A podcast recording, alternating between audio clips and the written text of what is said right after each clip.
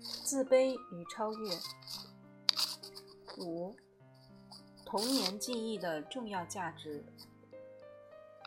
梦与记忆的益处已经被研究所证实，人的人格在梦中和清醒时都是一致的，只是梦境中人比清醒时更为放松，人格受到的障碍和防御减少，能够更真实地表现出来。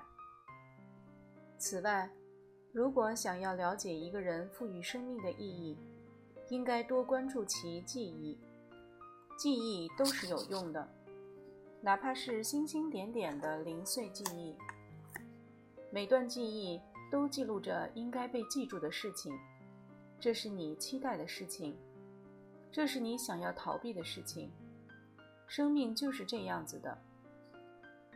我们头脑中所积累的所有记忆会沉淀成一种生活经验，从中可以解读出我们所赋予的生命意义。所以，对于生命意义，每个记忆都不可或缺。童年记忆对于我们了解一个人的生活观有着重要价值，原因有2。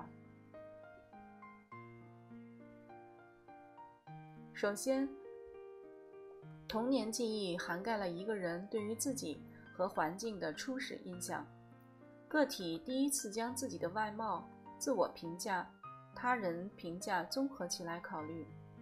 其次，这是个体主观意识的起点，也是人生的起点。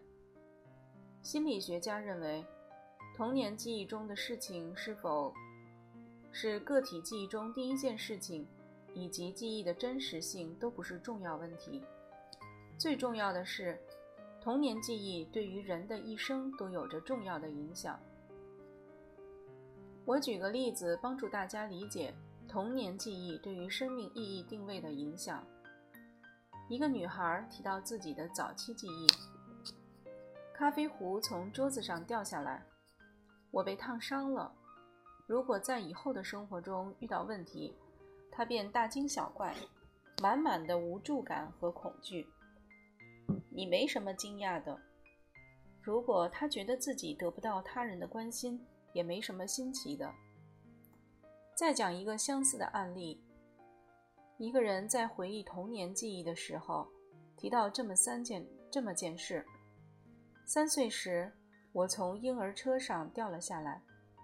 在此后的生活中，他经常做同一个梦。世界末日来临了，我半夜惊醒，看到天空火红一片，星星纷纷坠落，地球跟别的星球相撞，眼看就要爆炸了。然后我就醒了。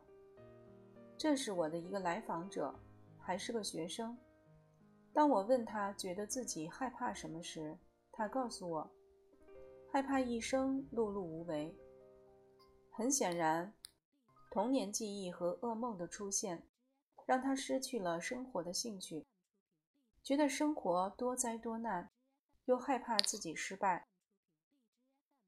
一个12岁男孩被家人带来找我寻求咨询，他一直有尿床症，而且经常跟母亲吵架。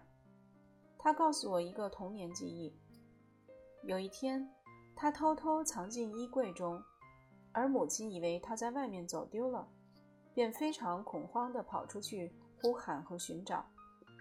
这样的童年记忆给他造成了这样的认知：要想获得他人的关注，就要制造出一些麻烦，引起他人的注意。当别人忽略自己时，自己可以通过欺骗来获得注意。他的尿床行为是他博得注意的手段，借此母亲又可以关注自己了，自己又是焦点了。在这个男孩子的认知里，世界是危险的，而安全感可以通过他人对自己的关心和担心来获得。有个35岁的妇女讲过这样一个早期的记忆：在我3岁时，我走在黑漆漆的楼道中，突然比我大点的堂兄朝我走来，我被吓了一跳。在这段记忆可以看出，这个女人小时候不爱与他人玩耍，更不喜欢跟异性单独相处。我判断她是独生女，事实证明我是对的。现在她35岁了，依旧单身。下面这个记忆体现出更高层次的社会感。我妈妈让我推着妹妹的婴儿车陪她玩，显示出她喜欢跟比自己年纪小的人相处，并且对自己的母亲心存依赖。对非独生子女家庭而言，最好的家庭教育方式便是让年纪大的子女照顾年幼的子女，这可以培养他们的合作意识，也会让年长孩子对新生儿产生兴趣。如果这发展成为一种主动的行为，那年长者就不会因为父母对于幼儿的关爱而产生忽略感，也不会对自己的弟弟和妹妹产生厌恶感。喜欢与人相处，并不意味着对他人感兴趣。有一个女孩子描述自己的童年记忆：我和姐姐还有另外2个女孩子经常在一起玩。通过这个记忆，我们可以推测她喜欢与别人相处。可她说自己最害怕的是，我担心自己一个人。这说明她的独立性比较差。她愿意与他人相处，并非对他人感兴趣，而是害怕孤单。